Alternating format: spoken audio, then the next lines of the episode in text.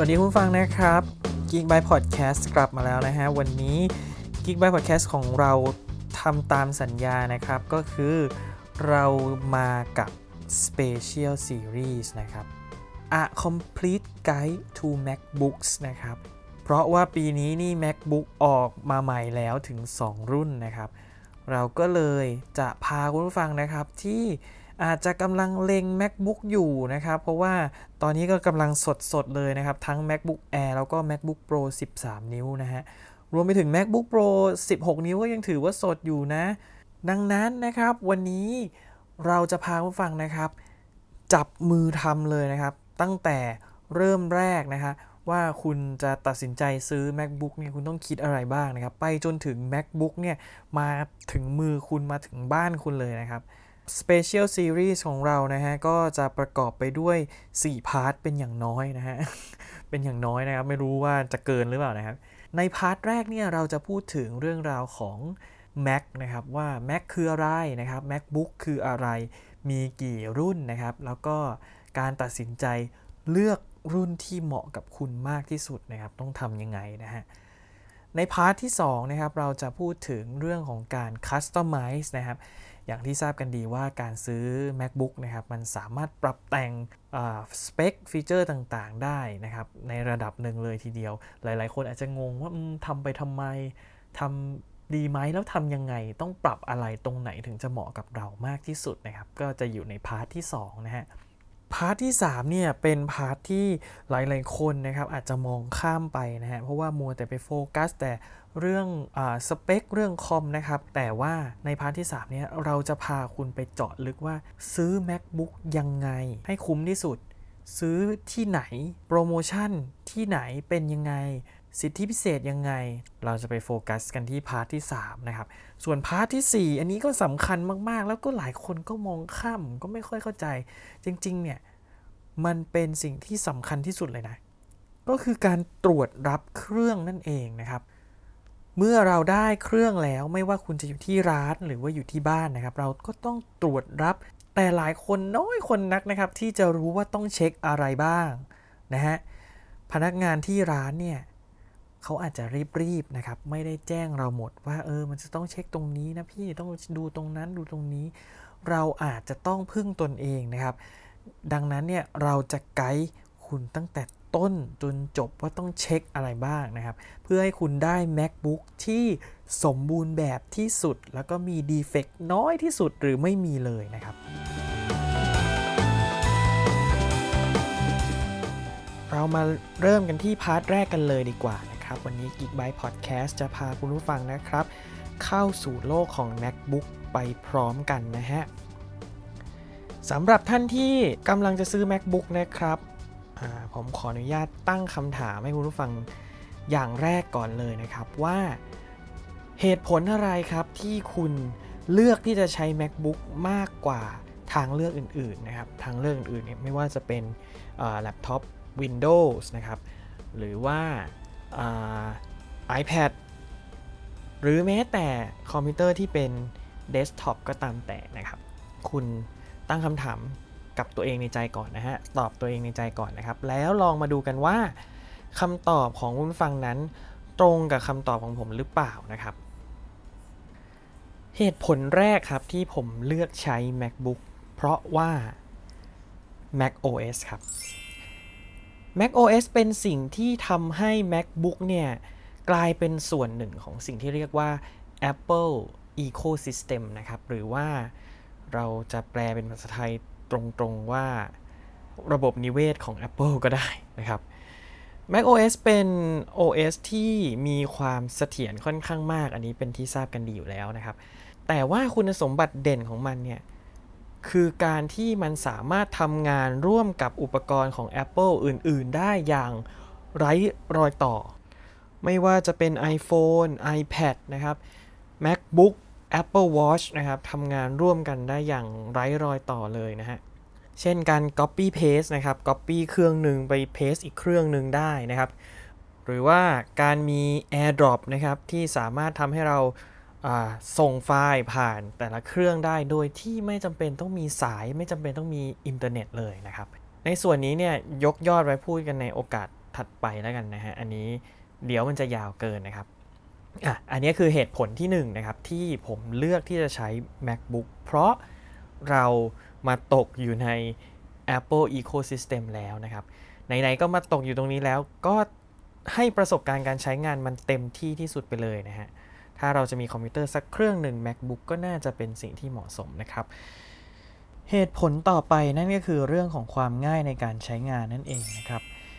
พูดแบบนี้แล้วเนี่ยหลายๆ คนอาจจะเถียงผมในใจใช่ไหมครับบางคนอาจจะเคยลองใช้ macbook นะครับ ของเพื่อนของคนรู้จักนะครับ อาจจะรู้สึกว่ามันใช้ยากนะฮะ Windows ใช้ง่ายกว่าตั้งเยอะนะครับ จริง ๆ แล้วความง่ายของ Windows ก็คือ มันเป็นสิ่งที่เราคุ้นเคยกันมาตั้งแต่เด็ก ๆ นะครับ แต่ว่าเมื่อเปรียบเทียบกันแล้วถ้าคุณลองได้มาเรียนรู้ใช้งาน macbook จริง ๆ แล้วเนี่ย คุณจะทราบเลยว่ามันใช้ง่ายกว่าจริง ๆ นะครับ เรื่อง interface อะไรเข้าใจง่ายกว่ามาก ๆ นะครับ แต่ว่าปัญหาเรื่องของการเปรียบเทียบระหว่าง Mac กับ Windows เนี่ยก็เป็นปัญหาโลกแตกมานานนะฮะวันนี้เราจะไม่แตะไปถึงจุดนั้นแล้วกันนะครับ ผมจะอธิบายคร่าวๆก่อนว่ามันง่ายยังไงนะครับแม็กเนี่ย พูดถึงการใช้งานครั้งแรกเลยนะ ถ้าคุณไม่รู้อะไรเลยนะครับ แล้วก็ซื้อ macbook มาแกะกล่องปุ๊บเปิดขึ้นมาเนี่ย คุณจะใช้เวลาไม่เกิน 10 นาทีนะครับ ที่เครื่องของคุณจะพร้อมใช้งานพื้นฐานทุกอย่างนะครับ เพราะว่าอะไร เพราะว่ามีโปรแกรมติดตั้งมาให้ครบถ้วนมาก ๆ แล้วนะครับ ไม่ว่าจะเป็น pages นะครับ เอาไว้พิมพ์งานนะฮะ numbers เอาไว้ทำตารางนะครับ slide ก็ใช้ keynote ได้นะครับ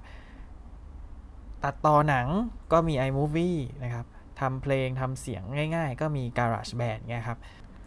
ไฟล์ภาพไฟล์เสียงไฟล์วิดีโออะไรต่างๆ ก็มีโปรแกรมรองรับ เปิดได้แทบจะทุกนามสกุลอยู่แล้วนะครับ ดังนั้นเนี่ยไม่ต้องห่วงไม่ต้องคอยพะวงเลยนะครับว่าจะทำงานอะไรจะต้องหาซื้อแอปอะไรเพิ่มอีกหรือเปล่านะครับมูลค่าของเงินที่คุณเสียไปเนี่ยก็ครอบคลุม แอปพลิเคชันหลาย ๆ อย่างที่ค่อนข้างคุ้มค่าอยู่แล้วนะครับ อีกเรื่องหนึ่งที่เป็นความง่ายของ macbook เนี่ย ก็คือ trackpad ครับ อันนี้เหมือนกันคนที่ไม่ได้ใช้ macbook เป็นประจำ ไม่ได้เป็นเจ้าของเครื่องเนี่ย ก็อาจจะรู้สึกว่า เฮ้ย มันอะไรวะนี่ทำไมใช้ยากจังทำไมคนใช้ Mac ไม่ใช้เมาส์กันวะ คุณเคยคิดแบบนั้นไหมครับ เมื่อใดก็ตามที่คุณได้ลองสัมผัสได้ลองใช้ trackpad ของ macbook แล้วคุณจะรู้สึกว่ามันง่ายกว่าเมาส์เยอะครับ ไว้คุณมี macbook เมื่อไหร่ คุณต้องใช้มันอยู่แล้วล่ะ คุณคงไม่เลี่ยงไม่หนีมันหรอก คุณจะเข้าใจเองนะครับนะวันนั้นนะอะผ่านไป 2 ข้อนะครับ ข้อแรกคือเรื่องของ Mac OS นะครับ แล้วก็ข้อที่ 2 คือเรื่องของความง่ายในการใช้งานนะฮะข้อต่อไปนะครับ เราจะพูดถึงเรื่องของความทนทานครับ อันนี้เป็นสิ่งที่ผมเพิ่งมาทราบทีหลัง เมื่อใช้ macbook ผ่านไปแล้วประมาณ 6 ปีครับ เพิ่งมารู้สึกได้ว่า เออ ไอที่เราเสียเงินแพงๆ ซื้อโน้ตบุ๊กราคาแพงๆ แพงกว่ารุ่นอื่นในท้องตลาดนิดๆ หน่อยๆ เนี่ย หรืออาจจะเยอะเนี่ยนะครับ มันมีความหมายนะ ทำให้เราได้ของที่มีคุณภาพกว่าระดับหนึ่งเลยทีเดียวล่ะ เมื่อเปรียบเทียบกับโน้ตบุ๊กที่ผมเคยใช้มาก่อนนะครับ เรียกได้ว่าทนทานทนไม้ทนมือมาก ๆนะครับ แล้วก็สิ่งที่รู้สึกได้เลยนะวันแรกที่คุณเปิดกล่อง macbook มาก็คือ วัสดุการประกอบอะไรคุณภาพ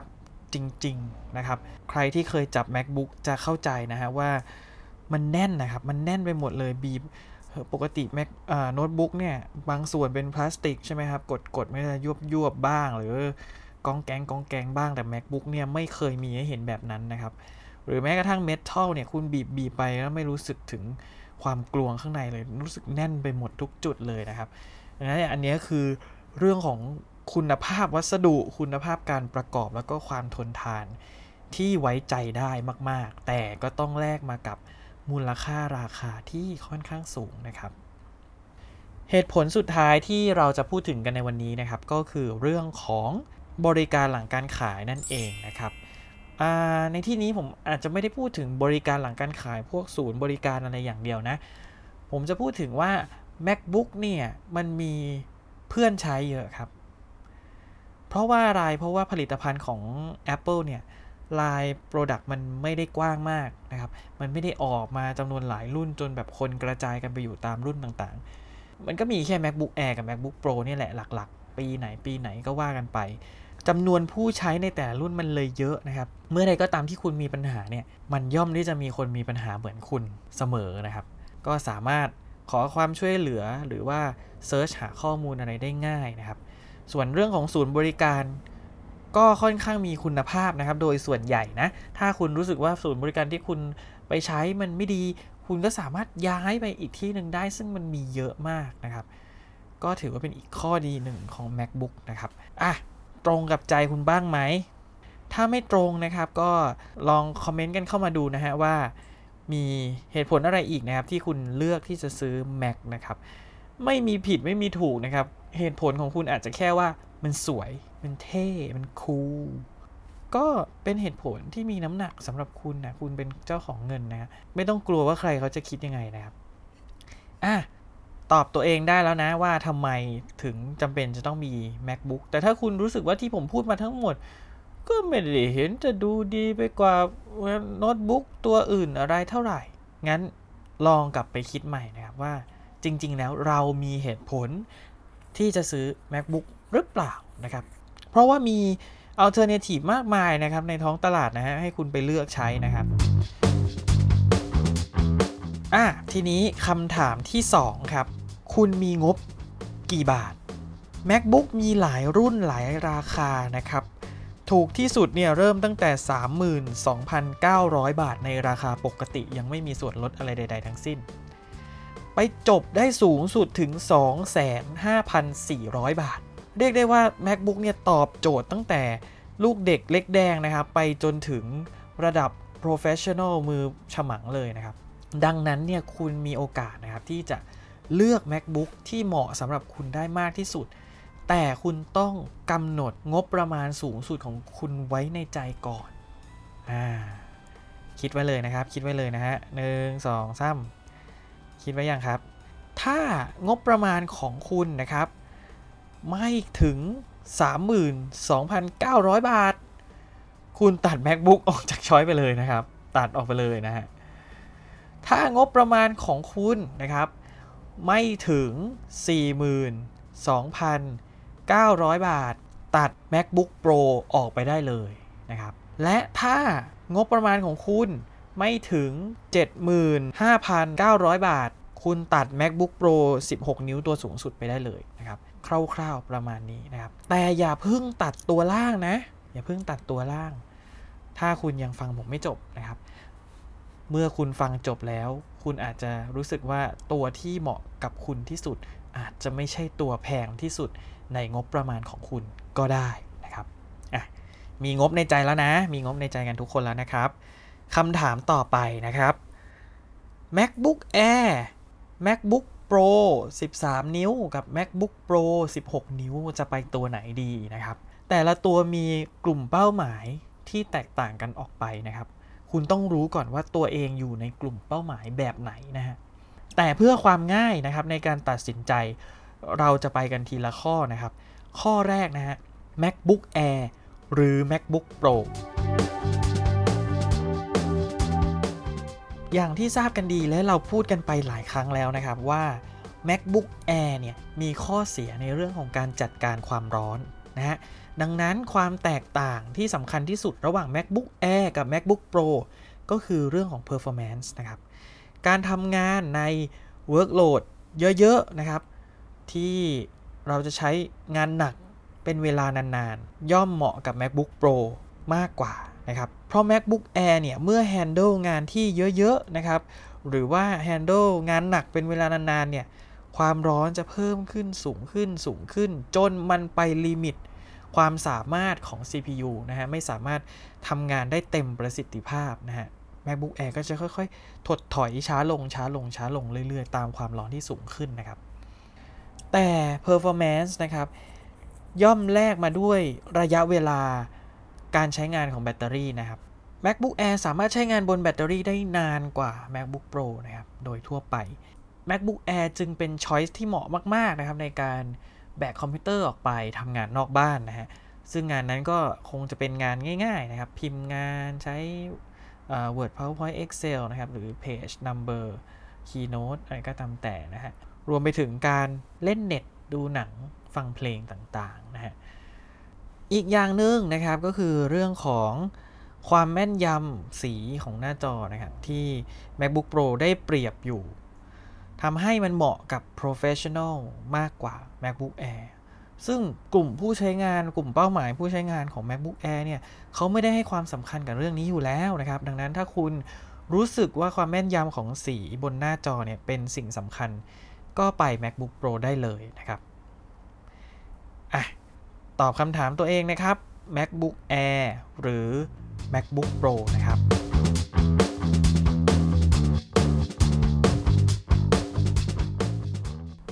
คำถามสุดท้ายของวันนี้ครับ ถ้าคุณเลือก MacBook Pro มาแล้วนะครับ จะไปกับ MacBook Pro 13 หรือ MacBook Pro 16D 2 ตัวนี้ก็มีกลุ่มเป้าหมายผู้ใช้งานที่แตกต่างกันอย่างชัดเจนนะครับ แต่ จุดที่โดดเด่นที่สุดนะครับของ MacBook Pro 16 นิ้ว คือการที่มันมีการ์ดจอแยก ใครที่คลุกคลีกับคอมพิวเตอร์มาพอสมควร อาจจะพอที่จะเคยได้ยินคำว่าการ์ดจอมาบ้างนะครับ โดยเฉพาะคนที่ชอบเล่นเกมนะฮะการ์ดจอเนี่ยทำให้ความสามารถด้านกราฟิกของคอมพิวเตอร์ของคุณเนี่ย เพิ่มสูงขึ้นอย่างมาก เมื่อเทียบกับการที่ใช้กราฟิกบน CPU หรือที่เราเรียกว่า on-board นะครับทำให้ MacBook Pro 16 นิ้วเนี่ยมีความสามารถในการทำงานกราฟิก ไม่ว่าจะเป็นการตัดต่อวิดีโอ ตกแต่งภาพอะไรต่างๆนะครับ หรือรวมไปถึงการทำแอนิเมชันสามิติอะไรเงี้ยนะครับ และการเล่นเกมด้วยนะฮะที่ดีกว่า MacBook Pro 13 นิ้วอย่างเห็นได้ชัดนะครับ แต่ถ้าเราเปรียบเทียบกันนะฮะ ในราคา 75,900 บาท ซึ่งเป็นรุ่นต่ำสุดของ MacBook Pro 16 นิ้วเนี่ย MacBook Pro 16 นิ้วเนี่ย ให้สเปคมาเป็น Intel Core i7 นะครับ Gen 9 6 Core นะฮะ พร้อมการ์ดจอ AMD Radeon Pro 5300M RAM 16 SSD 512 แต่ถ้าเปรียบเทียบกับ MacBook Pro 13 นิ้ว ในราคาที่เท่ากันนะครับ แม้ว่าคุณจะได้ RAM เป็น 32 g b เป็น SSD 1 t b นะครับ เพิ่มขึ้นเป็น 2 เท่า แต่คุณได้ CPU Core i7 4 Core นะครับ เท่านั้นเอง แล้วก็ไม่มีการ์ดจอแยกด้วยนะครับ อย่างนั้นเนี่ยพูดง่ายๆเลยก็คือ ยังไง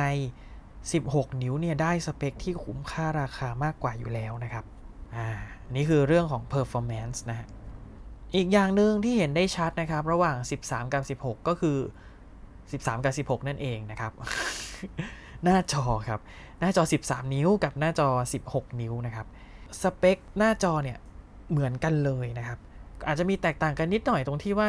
MacBook Pro 16 นิ้วเนี่ยสามารถปรับเปลี่ยน refresh rate ได้ในขณะที่ 13 นิ้วทำไม่ได้นะครับ อันนี้อาจจะเหมาะกับบางคนที่เห็นความสำคัญในจุดนี้จริง ๆ นะครับ สรุปนะครับความจำเป็นของการไป 16 นิ้วก็คือการ์ดจอแยกนั่นเอง พูดง่าย ๆนะ หรือบางคนให้ค่ากับการมีจอใหญ่ ๆ คุณอาจจะไม่อยากซื้อ iMac นะครับ แต่อยากได้คอมพิวเตอร์ตั้งโต๊ะที่นาน ๆ ทีจะถือออกไปนอกบ้านได้นะครับ และมีจอที่ใหญ่ ๆ ก็อาจจะเหมาะกับ 16 นิ้วนะฮะอีกเรื่องหนึ่งนะครับก็คือเรื่องของแบตเตอรี่นะฮะที่ยังไม่ได้พูดถึงนะครับ คือเช่นเดียวกับตอนที่เราเปรียบเทียบระหว่าง MacBook Air กับ MacBook Pro MacBook Pro 13 นิ้วที่มีสเปคที่ด้อยกว่า และมีหน้าจอที่เล็กกว่าทำให้การใช้งานของแบตเตอรี่เนี่ยใช้ใช้งานได้นานกว่านะครับ ต่อการชาร์จ 1 ครั้งนั่นเองนะเรามาสรุปประเด็นคำถามกันอีกครั้งหนึ่งนะครับคำถามแรกก็คือคุณต้องตอบตัวเองให้ได้ก่อนนะครับว่า คุณเลือกซื้อ Mac โดยเฉพาะอย่างยิ่ง MacBook เนี่ย เพราะอะไรนะครับทำไมถึงไม่เลือกซื้อ Windows ทำไมถึงไม่เลือกซื้อ iPad หรือว่าแท็บเล็ตอื่น ๆ นะครับคำถามที่2นะครับ คุณต้องตั้งงบประมาณในใจไว้ก่อนนะครับ เพดานสูงนะครับ เมื่อคุณกำหนดงบประมาณได้แล้วคำถามต่อไปที่คุณจะต้องตอบให้ได้ก็คือ คุณจะเลือก MacBook Air หรือ MacBook Pro ด้วยเหตุผลที่ผมกล่าวมาทั้งหมดนะฮะสุดท้ายนะครับเมื่อคุณเลือกแล้วถ้าคุณเลือก MacBook Air ก็จะจบตรงนั้นนะครับ แต่ถ้าคุณเลือก MacBook Pro คุณก็อาจจะต้องกลับมาถามตัวเองอีกครั้งหนึ่งว่าคุณมีความจำเป็น ที่จะต้องไป MacBook Pro 16 นิ้วหรือเปล่านะครับ ด้วย indication ต่างๆ ที่ผมเล่ามาให้ฟังทั้งหมดที่ผ่านไปแล้วนะครับ สำหรับ part ที่ 1 ของเราก็จบลงแต่เพียงเท่านี้นะครับ ในครั้งหน้าใน part ที่ 2 นะครับ เราจะมาต่อกันในเรื่องของการ Customize MacBook นั่นเองนะฮะ วันนี้คุณน่าจะพอมีในใจแล้วล่ะว่า MacBook รุ่นที่คุณจะเลือกซื้อ 1 จาก 3 รุ่นนี้คืออะไรนะครับ จะเป็น MacBook Air หรือจะเป็น MacBook Pro 13 นิ้ว หรือเป็น MacBook Pro 16 นิ้ว แต่จาก 3 รุ่นนี้ MacBook มันก็คงไม่ได้เหมาะกับเราแบบฟิตพอดีนะครับ ดังนั้นเนี่ย Apple เขาก็เลยมี